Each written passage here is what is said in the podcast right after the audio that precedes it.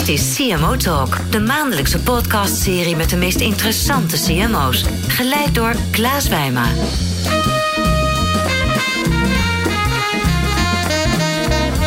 Hoi luisteraar, dank dat je luistert naar CMO Talk. Ik ben Klaas van Energize, het creatieve bureau voor verdiende aandacht.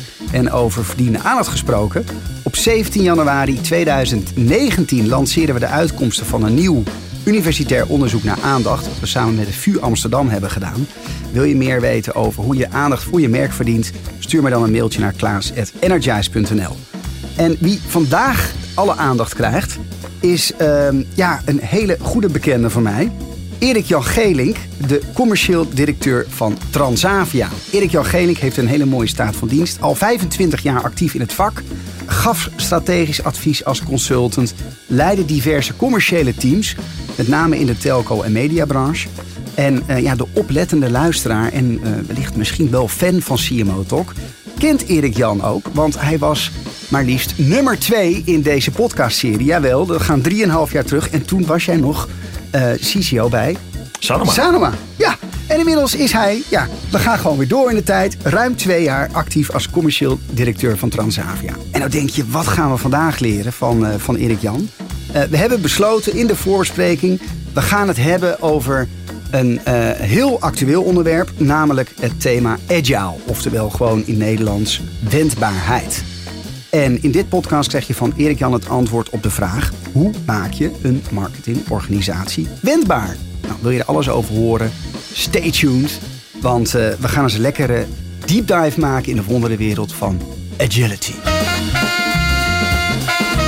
CMO Talk wordt aangeboden door Adobe en Accenture Interactive en is ontwikkeld door Energize en voicebooking.com. Erik Jan, wat fijn dat je er weer bent. Ja, leuk om hier te zijn, Klaas. Agile is helemaal hip. Zowel als organisatie om agile te zijn. Veel merken doen het of roepen in ieder geval dat ze het doen. En inspiratie wordt gehaald bij de grootste merken als het oude Zeppels, uh, het o zo hippe Netflix en uh, natuurlijk de zoekreus Google. Maar ja, toch, uh, dit jaar in NRC stond Agile op nummer 1 van de jeukwoorden top 10 van het kantoorjargon. Waarom brand jij je handen er wel aan? Nou, ik moet zeggen, Klaas, dat voor mij ook eigenlijk op nummer 1 staat bij de jeukwoorden. Ja, toch? Ik ben zeker geen agile fetischist. Mm. Um, dus ik bekijk het eigenlijk vanuit een heel ander perspectief. Mm. Ik kijk naar hoe maak je een organisatie wendbaar in een omgeving die steeds sneller verandert. En ja. wendbaar, wendbaarheid, agility. In die as uh, moet je mijn interesse voor dit vakgebied zien. Maar een agile purist ben ik zeker niet. We gaan eens even terug in de tijd. Je zit nu twee, ruim twee jaar bij Transavia. Hoe trof je Transavia aan toen je begon? Eigenlijk wel een, een heel goede vorm. Uh, een bedrijf dat net uit een fase kwam waarin er veel verlies werd geleden. We zijn natuurlijk als vliegtuigmaatschappij behoorlijk uh, onderhevig aan schommelingen van brandstofprijzen. Mm. Economisch klimaat uh, is een heel groot gedeelte van onze voorspeller voor toekomstig succes. Dus als consumenten minder gaan kopen, de brandstofprijzen tegenvallen dan, en, de, en de arbeidskosten omhoog gaan, dan zitten we gauw in de rode zone. Ja. Uh, we zijn toen een kantelpunt uh, ingegaan. En ik trof eigenlijk een bedrijf aan dat net op het punt stond van die verandering. Hm. Van een verlieslatend bedrijf naar een bedrijf dat voorzichtig winst uh, ging maken.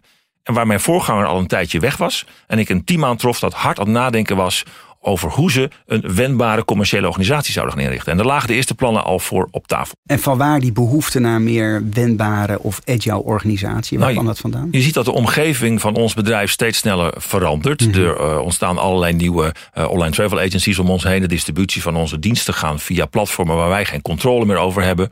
Klanten hebben steeds meer eisen en wensen uh, voor ons. medewerkers die we aantrekken, jonge medewerkers, zijn gewend om autonomie te hebben in hun werk willen zelf graag taken krijgen en dat op een zelforganiserende manier gaan uitvoeren. Dus er was een aantal externe factoren dat ons heeft doen besluiten om na te denken over een andere inrichting van de commerciële organisatie. Hoe begin je dan? Wat was je aanpak? Nou, we zijn goed gaan nadenken. Um, wat wordt onze strategie hierin? Want kijk, structuur zelf is niets. Dat is één. Uh, dat is één ding. Dat is prachtig, is een uitvloeisel van denkwerk dat daarvoor zit. Wat wordt onze strategie in deze tijd? Hoe denken wij dat we het meest succesvol kunnen gaan zijn en wat is daar dan voor nodig? Dus we hebben een goede commerciële strategie geformuleerd. We hebben vervolgens gekeken welke skillsets hebben we nodig, wat type mensen hebben we nodig om die strategie te gaan realiseren. En dan vervolgens, hoe gaan deze mensen samenwerken? Wat wordt de structuur waarbinnen ze gaan werken? Ja. Wat is daarvoor ehm, ehm, zeg maar de oplossing. Die hebben we gehaald ehm, door inspiratie te halen uit onder andere het Agile Manifesto. Maar ook Mhm. uit Lean, Lean Startup, Holacracy. Waar je besluitvorming heel laag in het bedrijf neerlegt. Daar hebben we onze eigen saus overheen gegoten. En onze eigen Transavia variant van gemaakt. En wat is dat dan? Wat is dan die, eh, die, die groene magic van Transavia als je het hebt over een wendbare organisatie? Nou, die, de organisa- de organisatie zelf, het Transavia zelf, is een vrij bijzonder bedrijf. Met een hele warme, het lijkt een beetje op een familiebedrijfachtige sfeer. Heel open, constructief. We waren nog niet heel erg gewend om elkaar duidelijk feedback te geven. Waren nog niet gewend om in multidisciplinaire teams te Want werken. hoe groot is je team ongeveer voor de luisteraar? Mijn team is ongeveer rond de 100 mensen. 100 mensen. Dus we hebben gekeken naar die mengelmoes van informatie en inspiratiestromen. Ons eigen eh, schema van gemaakt. Onze strategie gedefinieerd. Skillsets gedefinieerd. En een structuur getekend. En dan kom je toch al gauw uit op modellen waarin je multidisciplinaire teams maakt. Rondom thema's. En ons thema was eigenlijk als houvast de customer journey. Dat leek Ja. ons de mooiste manier om teams eh, om te, heen te organiseren. En, en wat zijn dan de teams? Hoe heb je dat concreet ingericht? Nou, je hebt een aantal teams in mijn afdeling. Dat zijn gewoon kern airline processen. Kun je heel weinig agile aan doen. Bijvoorbeeld een netwerkplanning. Waar vliegen we naartoe? Dat gaat echt niet elke dag veranderen. Gaan we geen stand-ups overhouden. Heeft Nee. geen enkel zin. Dit is zo'n voorbeeld waar, waar agile niks toevoegt. Ja. En dan moet je ook niet gaan geforceerd toepassen. Dus die kern airline processen hebben we in één groep gestopt. Ja. We noemen die groepen bij ons bases. Een beetje geïnspireerd op het airline taalgebruik. Ja. En in zo'n base zitten dan crews, dat zijn kleinere teams. Rond in dit geval scheduling, eh, netwerkplanning en revenue management. Dus een crew heeft een coach. Dat is één gedeelte. Maar dan heb ik twee saleskanalen. Direct sales, indirect sales. Daar heb ik ook base voor gemaakt. Met bijvoorbeeld langs de customer journey een crew die gaat over eh, inspiratie. Dus de voorfase voordat je bij ons binnenkomt, willen je graag verleiden om op ons platform binnen te komen. Dus dan zeggen we, we gaan je met campaigning en content verleiden om naar Transavia te komen te gaan. En daar eh, je oriëntatie naar een reis te beginnen. Dat is één crew die zich daar helemaal op richt. ja. Zit daar ook marketing in? Daar zit marketing. Het begint natuurlijk allemaal met eh, goed snappen waar je merk voor staat. Het onderscheidend vermogen van je merk. Je doelgroep goed kennen. Op basis daarvan doen we steeds beter. Nog niet helemaal eh, echt met scherp schieten. Maar steeds beter halen wij met campaigning die eh, prospects. hè, en ook al trouwens bestaande klanten die bij ons al eerder gevlogen hebben. Naar ons platform toe. Om ze vervolgens te, te converteren. Wat dan weer opgepakt wordt door een volgende groep. Kleine teams rond Ja. een specifieke taak. Ja, ik, ik, ik kan me voorstellen, ehm, het wordt ook wel in het Nederlands holocratie genoemd. Het holocratiemodel, holocracy heel mooi in het Engels. Waarin mensen geen vaste functies hebben. Je noemde net al kleine multidisciplinaire teams. Eh, waarbij mensen niet een functieprofiel hebben, maar, een, maar verschillende rollen. En het kunnen ook meerdere rollen zijn. hoe, hoe werkt dat nou in de praktijk? Ja, ik had in het verleden inderdaad in mijn afdeling vice presidents en directors en managers. Ja. Dat zijn allemaal functies die niet meer bestaan. Mhm. De mensen zijn er overigens nog wel. Wat we hebben gedaan per 1 januari 2017, dat we in één keer overnight alle functies hebben opgeheven in de afdeling en daar een rollensysteem van hebben gemaakt. Waar Mhm. mensen in de aanloop naar die datum hebben kunnen solliciteren op een specifiek pakket van rollen. Vaak heb je twee tot drie rollen. Dat vereist een hele andere manier van werken. Het is niet meer het is heel makkelijk te zien wat je doet. Je hebt een rollenpakket waaruit blijkt waar je voor verantwoordelijk bent. Maar er staat niet meer een bordje met dat je VP of manager of baas van eh, een clubje bent.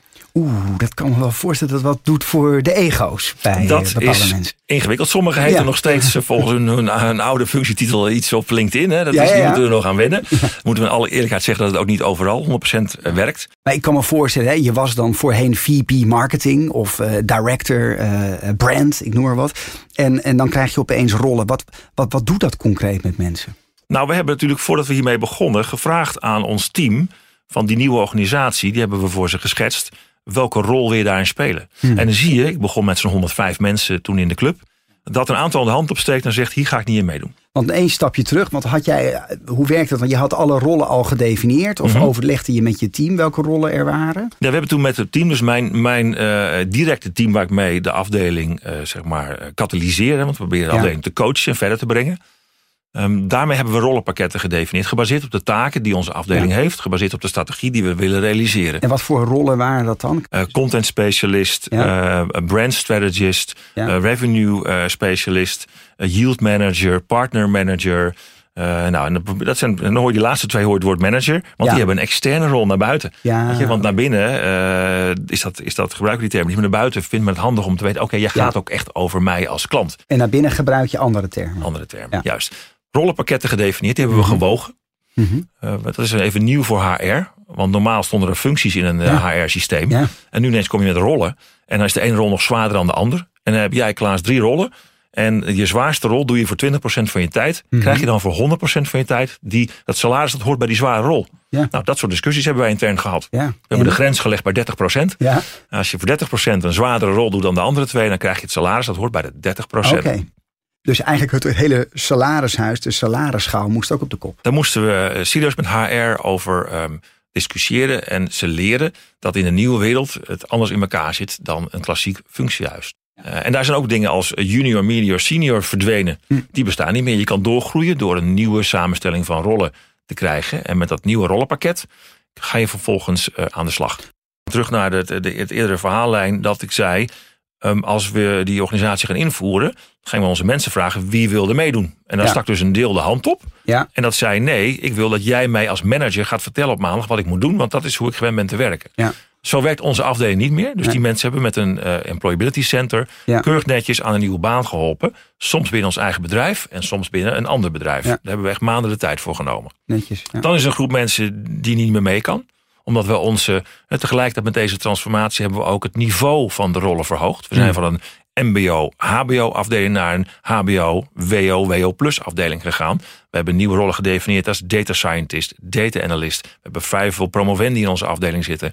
We gaan met machine learning aan de slag. We gaan naar een andere league toe. Maar en dat zijn sommige ook past daar niet meer in. Nee, maar er zijn dus ook veel nieuwe mensen die je aan moet trekken. Want Yes. iemand met een MBO-denkniveau heeft niet eens een HBO of WO-denkniveau. Nee, dus die, die groep mensen die niet meer in aanmerking kwam voor die rol, die hebben we dus afgewezen tijdens Ja. de sollicitatie. Die Ja. hebben we ook in hetzelfde employability center gestopt en werken nu op een andere plek binnen Transavia of daarbuiten. En dan is de kern, en dat was van die 105 denk maar een man of 70, Mhm. die zijn gebleven en hebben een andere rol voor, eh, een andere positie voor ge- gecreëerd. Die zijn happy in dat systeem. En toen hebben we, om weer terug te gaan naar zo'n 85, 90 mensen nu, eh, nieuwe mensen aangenomen. Dat klinkt allemaal Hosanna. Maar wat, wat is nou echt valikant misgegaan in het proces met Oh, de kennis van nu? Oh, er gaat genoeg mis. Weet je, dit is ook maar een lerende organisatie. Ja. Dus eh, wij maken ook fouten, eh, uiteraard. Eh, dus wat er bijvoorbeeld niet goed ging, is dat wij dachten vanaf 1 januari 2017, we hadden het thema zelforganisatie geïmplementeerd. Dat is iets anders trouwens dan zelfsturing. Dat wordt Mhm. vaak door elkaar gehaald. Hè. Sturen doen we zelf als, als directie, zetten we de grote lijn uit voor de strategie. Ja. Daarbinnen organiseren de teams zich op een eigen manier. Mensen gaan niet van de een op de andere dag in één keer zelf organiseren. Nee. Dus wat erg tegenviel, vond ik in het begin, was de manier waarop eh, mensen met eigen ideeën kwamen. En het tempo waarmee ze met eigen ideeën kwamen. Er moest behoorlijk wat gecoacht worden om ze in die stand te krijgen. Het tweede is, we hebben natuurlijk een hele complexe organisatie gecreëerd door allemaal nieuwe namen. Ja. En in het nieuwe werkplek zit er een ander team. Ja, dat, je hebt niet meteen eh, de swing te pakken die je daarvoor Nee, had. nee. Dus de snelheid van, eh, van de output, de velocity van de teams ging ernstig omlaag. Hm. Dus ja, dat zijn dingen die je dan tegenvallen. Waarvan je denkt, nou, daar moeten we maar eens eh, op ingrijpen. Stel, ik ben eh, eh, marketingdirecteur en ik ben geïnspireerd door jouw verhaal. Ehm, wanneer moet ik er niet aan beginnen? Eh, eh, het inrichten van een wendbare, wendbare organisatie. Nou, ik denk dat, dat wendbaar zijn altijd een goed idee is. Ja. Eh, omdat voor de meeste bedrijven geldt dat door technologische ontwikkelingen het omveld in een hoog tempo verandert. En ook verandert het trouwens in een medium tempo. Is het nog steeds slim om snel te kunnen inspelen op dit soort veranderingen. Je moet goed kijken naar welke processen er in je afdeling zitten. Ja. En sommige laat je met rust. Ik noemde in het begin netwerkplanning, scheduling en revenue management. Kern airline processen, valt niks agile aan te doen. Zeer onverstandig zelfs. Hm. Um, dus die hoef je niet heel erg uh, fluïde te maken. Maar voor andere uh, processen die meer creatief zijn of met innovatie te maken hebben, is het handig. En weet je, je moet ook eerlijk zijn, het is natuurlijk gewoon uh, oude wijn in nieuwe zakken. Ja. Vroeger heette dit een multidisciplinaire teams maken, de silo's verwijderen, matrixorganisatie. Ja. um, de, de muren slopen tussen afdelingen. De, allerlei manieren zijn er geweest. Ik doe dit al jaren. Organisaties op een andere manier inrichten, gebaseerd op een, op een strategie die um, wat meer wendbaarheid uh, voorspelt dan uh, in het verleden geweest is. Maar agile, scrum, Het- lean, dat klinkt toch wat... Het klinkt wat allemaal prachtig tegenwoordig. Ik, ik, ja, wat ik zei, ik hoor niet tot eh, degene die daar in de fanfare meelopen. Ja. En ik, wat wij doen als team, wij kijken naar deze ontwikkelingen. We pakken daar de ontwikkelingen uit waar we door geïnspireerd raken. We blijven zelf nadenken en maken daar een, een bouwsel van dat wij vinden voldoen aan hetgeen we nodig hebben. Juist. In, in CMO Talk leggen we gasten een aantal stellingen en dilemma's voor. En hier komt voor jou de eerste. Iedere marketingorganisatie kan agile werken. Um, ja, je zou het inderdaad kunnen. Ik ben, ben het daarmee eens. Um, maar pak dan niet Agile recht in de leer als het Agile Manifesto. Maar iedere marketingorganisatie kan zich wendbaar inrichten op de kernprocessen die zich daarvoor lenen. Wat werkt dan echt supergoed? waarvan zeg je, want je hebt zoveel ervaring uh, binnen marketing, binnen commerciële functies. Je hebt het nu echt succesvol geïmplementeerd, kunnen we mhm. wel stellen. Um, wat werkt nou echt supergoed aan, aan deze aanpak? Op innovatie werkt het heel erg goed. Oké. Dus de nieuwe dingen die wij bedenken. Uh, en dat je daar de build, test en learn aanpak hanteert. Uh, we maken heel veel prototypes, minimum viable products. Uh, we zetten die in de markt. Ja. En, en, we kijken of het werkt. Zo niet staken we, zo, zo wel gaan we ermee door. En dat doen we in een hoog tempo.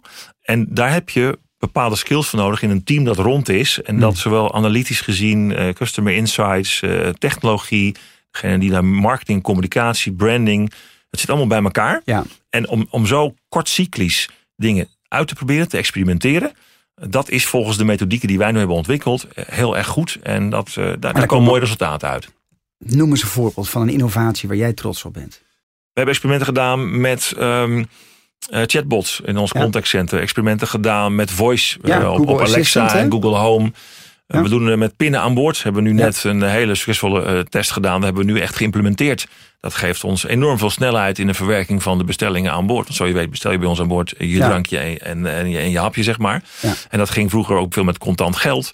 Uh, of met creditcardbetalingen. Die zijn trager dan, dan pinnen.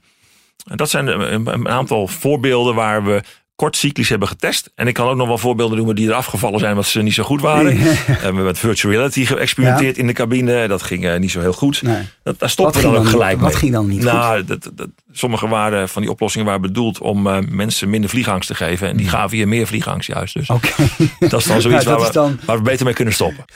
Vorige maand interviewde ik Jeroen de Bakker, CMO bij het radiobedrijf van Talpa Network. En hij heeft een vraag voor jou, Erik Jan. Ik zag wel dat hij met een nieuw initiatief begonnen is. Uh, dat is eigenlijk een eigen format. Dat heet uh, Welkom aan Boord. Dat wordt deels uitgezonden toevallig op een van de Talpa-zenders. Ja. Maar ook, is ook op YouTube. Dus ik ben eigenlijk uh, heel benieuwd waarom hij dat heeft gedaan. Gekozen voor deze vorm van branded content. Mm -hmm. Op wat voor soort KPI's hij dan het succes beoordeelt. En hoe het hem is vergaan. Ja, we zijn eigenlijk meer dan een jaar geleden gestart met Transavia Studios. Dat is dan zo'n idee van een zelforganiserend team. Mhm. Dit was er ineens. Ik word ook regelmatig verrast door mijn collega's met dingen die er zijn. Vroeger kreeg je alles in een PowerPoint langs of als directeur teken je het af. En nu is het er gewoon. Ik vind dat heerlijk. Uh, in dit geval was Tanzavia Studio ineens hadden we allerlei formats live staan. Uh, we hebben eigen series gemaakt. En daar zit een contentstrategie achter. Mhm. Namelijk dat wij heel veel campaigning doen richting onze klanten en, uh, en huidige passagiers. Ja. En potentiële passagiers moet ik zeggen. En die contentstrategie, daar willen we onze eigen mensen centraal in zetten. En willen ervoor zorgen dat we ons merk verder laden. Zoveel campaigning gedaan met kortcyclisch acties doen. En nu willen we ook meer het merk wat thematisch laden. Content is daar heel goed voor. Mhm. Toen hebben we gedacht, we hebben op YouTube een aantal series live staan. Dat werkt goed. Soms met influencers, soms zelf gemaakt. We moeten eigenlijk op tv. Ja. Toen kwam heel toevallig uh, No Pictures uh, Please langs. Ewout Genemans. En die zei, ik heb een plan. Um, ik heb ook een zender, SBS, erg geïnteresseerd. Nou, dat is onze doelgroep. Dus dat zijn we, waar we helemaal enthousiast over. Toen hebben we een heel lang traject intern gehad om het goedgekeurd te krijgen. Want je kan je voorstellen, wij zijn geen pingpongballenfabriek. Nee. Maar we zijn een airline met allerlei ja. security en safety Precies. issues. Uh, we willen dingen wel keurig op beeld hebben staan. En ook veto hebben als dat er en niet van de passagiers die worden gefilmd? Nou, om een ander voorbeeld te noemen. Dus ja. het was best ingewikkeld. Ja. En uiteindelijk hebben we gezegd, wat is de KPI? Want dat was jouw vraag. En de KPI is dat onze uh, preference, brand preference, hè, awareness is uh, geholpen zeker, is bijna 100%. Maar we willen ons merkvoorkeur vergroten. Precies. En die moet een paar punten omhoog. Hm. En dat gaan we deze serie uh, aan bijdragen. We zien in de laatste metingen dat het stapjes vooruit gaat. Hm. De serie was best succesvol. Want al op de eerste keer dat we uitzonden, de eerste uitzending iets van 550.000 kijkers. Dus die kijkcijfers zijn hartstikke interessant. En daarmee kunnen we onze externe doelstelling Hmm. realiseren. We hebben nog een interne KPI. En uh, dat is, heeft eigenlijk te maken met de trots die Hmm. we willen vergroten bij onze eigen medewerkers. We hebben bewust in deze serie, deze reality TV-serie, onze eigen medewerkers voorop gezet. Dat Ja. zijn de helden van de serie. Ja. Uh, en je ziet dat dat afstraalt op alle collega's in ons bedrijf. Die vinden het zo cool dat ze hun collega's terugzien. En meten jullie dat ook? In, in een soort van climate survey of happiness score? Of... We hebben een, uh, een EXC-score intern, dus de Employee uh, Satisfaction Score. Ja. Die meten wij. En dan zie je nu niet gelijk grote effecten op dit vlak. Maar het is meer gewoon wat je aan de koffietafel... Je hoort in de wandelgangen. Ja, ja, ja. dat, dat zijn kleine dingen die best wel grote impact hebben. Helder. Is een mooie brug naar uh, de dilemma's die ik je voor wil leggen. Je moet er uh, namelijk steeds één van de twee kiezen en straks mag je eentje toelichten. Oké. Die een beetje pijn deed of waar je, last, waar je last van hebt, die lastig vond. Klant of medewerkertevredenheid? Um, klanttevredenheid. Zelfsturende of zelforganiserende teams? Zelforganiserende teams. Dream big of korte sprints? Korte sprints. Concurreren op prijs of op merk? Prijs. Bezettingsgraad of duurzaamheid? Dat zijn wel fijne dilemma's. Uh, bezettingsgraad. Bezettingsgraad. Uh, die, die, die laatste twee, die, daar had je wat meer moeite Nou, mee. allemaal heb ik moeite oh, eigenlijk. Omdat er... Uh, two sides to every story. Ja. Um, Welke wil je toelichten? Nou, ik vind dat duurzaamheid bezettingsgraad wel interessant. Hmm. Duurzaamheid, belangrijk thema voor ons als industrie. Eigenlijk ja. de reisbranche. Vliegtuigmaatschappijen zeker. Uh, vinden wij een, een, groot en belangrijk thema. Punt is dat wij daarin niet zo snel stappen zouden kunnen nemen dat we willen. Hm. Dus een vliegtuig vervangen voor een meer duurzaam uh, toestel zonder al te veel uitstoot. Minder uitstoot. Dat is nogal een levertijd. Dat ja. is, wij, wij hebben 43 toestellen. En die zijn niet zomaar vervangen. Je zult je voorstellen dat er ook heel veel kapitaalintensiteit bij komt kijken. Dus dat is ook ja. niet zomaar gefixt binnen onze ruimte. Dus wij hebben een plan om uh, dat te gaan doen, bij te dragen aan een, een, duurzamere vloot.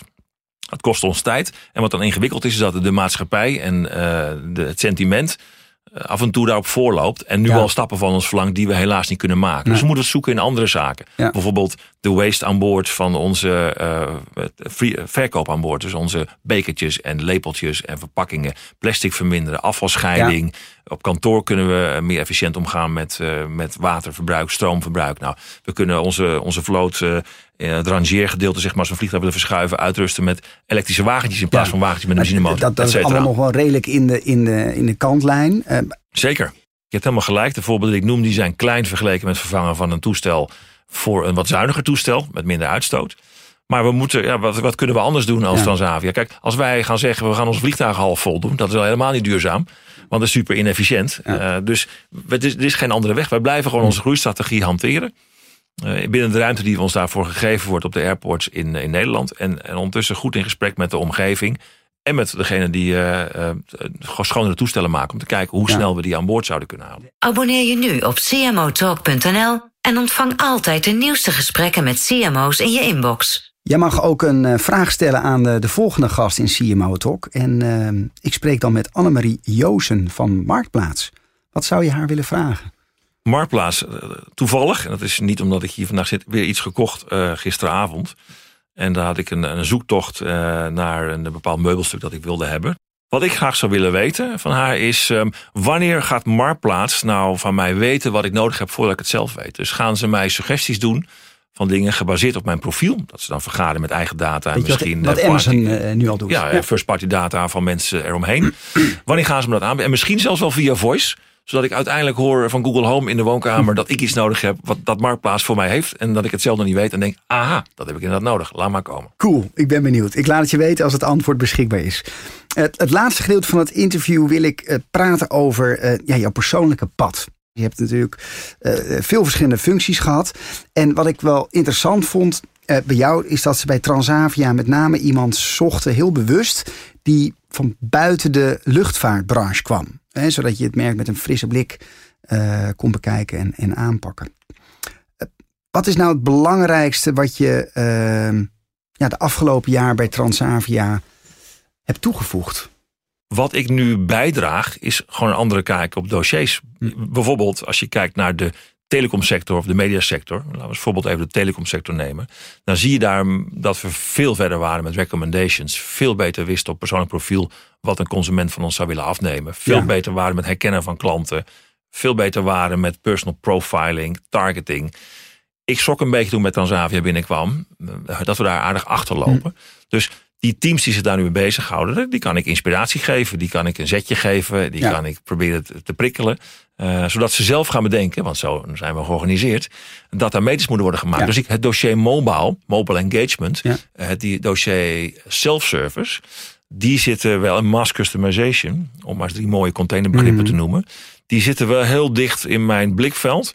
En daar ben ik wel een, eh, een aanjager, katalysator op. En ik probeer ehm, die teams te, te, stimuleren, te prikkelen, daar stap op te maken. Ja, als ik nou een van jouw collega's zou bellen, ik zeg van joh, omschrijf eens Erik Jan, wat is het beeld wat je van hem hebt? Hoe is hij als, als leidinggevende? Wat zouden mensen over jou zeggen? Um, leidinggeven met een duidelijke visie. Dus ik heb wel een blik vooruit met een kader en uh, blijf uh, heel dicht bij de strategie, want daar, daar begint alles. Laat mensen los. Faciliterend leiderschap. Hm. Ik hou erg van mensen verantwoordelijkheden geven, mijn collega's verantwoordelijkheden geven. Uh, en ze zelf laten ontdekken hoe ze die kunnen inlossen. En hulpvragen altijd welkom. Ehm, no nonsense. Ik heb geen kantoor, geen secretaresse. Zit gewoon tussen mijn team. Sta me niet voor op welke rol ik binnen het bedrijf heb. Um, soms een beetje ongeduldig. En wat ik heel belangrijk vind is humor in het werk. Ik hou van, uh, van grappen maken. En ik vind vrolijkheid, verbinding zoeken. Ook buiten het werk. eens een drankje doen met elkaar. Um, succes, maar ook veeljes vieren. En daarvan leren. Uh, belangrijk. Dus dat zal denk ik ongeveer het, uh, het beeld zijn als je naar buiten kijkt, op welke eigenschappen van leiders van andere organisaties uh, ben je een beetje jaloers? Nou, ik heb, ik heb de afgelopen twee jaar bij Tanzavia heel veel geleerd. Um, en nog beter geleerd los te laten. Hmm. Dat is niet noodzakelijkerwijs mijn grote sterkte geweest daarvoor. Ik was toch wel echt wel in control. En ook een leider die voorop liep en vaak dingen ook zelf deed. Ik heb om mij heen de laatste jaren ook voorbeelden gezien hoe dat niet moet. Uh, dus die, die stimuleerde mij ook weer om mijzelf verder te ontwikkelen. Van oké, zo moet je dus niet een bedrijf leiden. Um, ik ga dat anders doen. En binnen ons bedrijf, dat faciliterend leiderschap programma, dat uit, breed uitgerold wordt voor alle leidinggevenden in ons, uh, in ons bedrijf. Daar uh, word je gecoacht. Ik heb een personal coach nu ook voor het eerst in mijn leven. Die heb ik hmm. nooit gehad. En um, wij challengen elkaar met intervisie ook op hoe je mensen in hun kracht zet. Ja. Dus daar heb ik denk ik een grote stap gemaakt. Um, en faciliterend leiderschap nu als een mantra uh, gekozen dat mij heel goed uh, past. Vertel eens een anekdote over jezelf wat we nog niet van jou weten. Uh, ik, ik had ook een hele verdienstelijke aannemer, klusjesman geweest als ik niet oh, dit vak had gekozen. Ik, kan, ik vind het ook trouwens heel erg leuk. Uh, mijn dochters zeiden wel eens, papa was je maar niet zo slim, als grapje. Ja. Uh, want ik kan vrij aardig verbouwen. Uh, en ik, eh, als, als er iets te klussen valt in huis, ook de grotere dingen, daar schuw ik niet voor. En dat vind ik leuk om te doen. Dus, en soms is het dus voor mij gewoon, dat snappen mensen niet, ga ik een paar deuren schilderen. Dat is voor mij ontspanning. Ja. Ik hoef niet heel erg te unwinden van mijn werk, want ik kan werk en privé goed scheiden. Ik slaap bijzonder goed. Uh, maar soms om even je hoofd te verzetten en dan is uh, iets heel anders doen. En met mijn handen werken en muziek zijn daar denk ik een hele belangrijke. Naast uh, mijn twee puberdochters, en zo puberig zijn ze trouwens helemaal niet, op allerlei fronten helpen. Vandaag bijvoorbeeld de een met het installeren van allerlei software op haar net nieuw gekochte computer. Kijk. Dat vind ik al erg leuk. Mooi. Wat is het advies aan jouw jongeren zelf dat je zou willen geven? blijf, blijf heel dicht bij jezelf. En blijf altijd nadenken, voelt dit goed? Ik heb denk ik in, in sommige delen van mijn carrière te veel op de zakelijke uh, afweging gezeten. Hmm. Uh, en soms ook te berekenend uh, keuzes gemaakt. terwijl ik misschien al wist bij de onderbuik dat het niet goed voelde. En dat is dat ik zou mezelf willen meegeven. Zorg ook voor je eigen kompas. voelt het goed, intuïtief.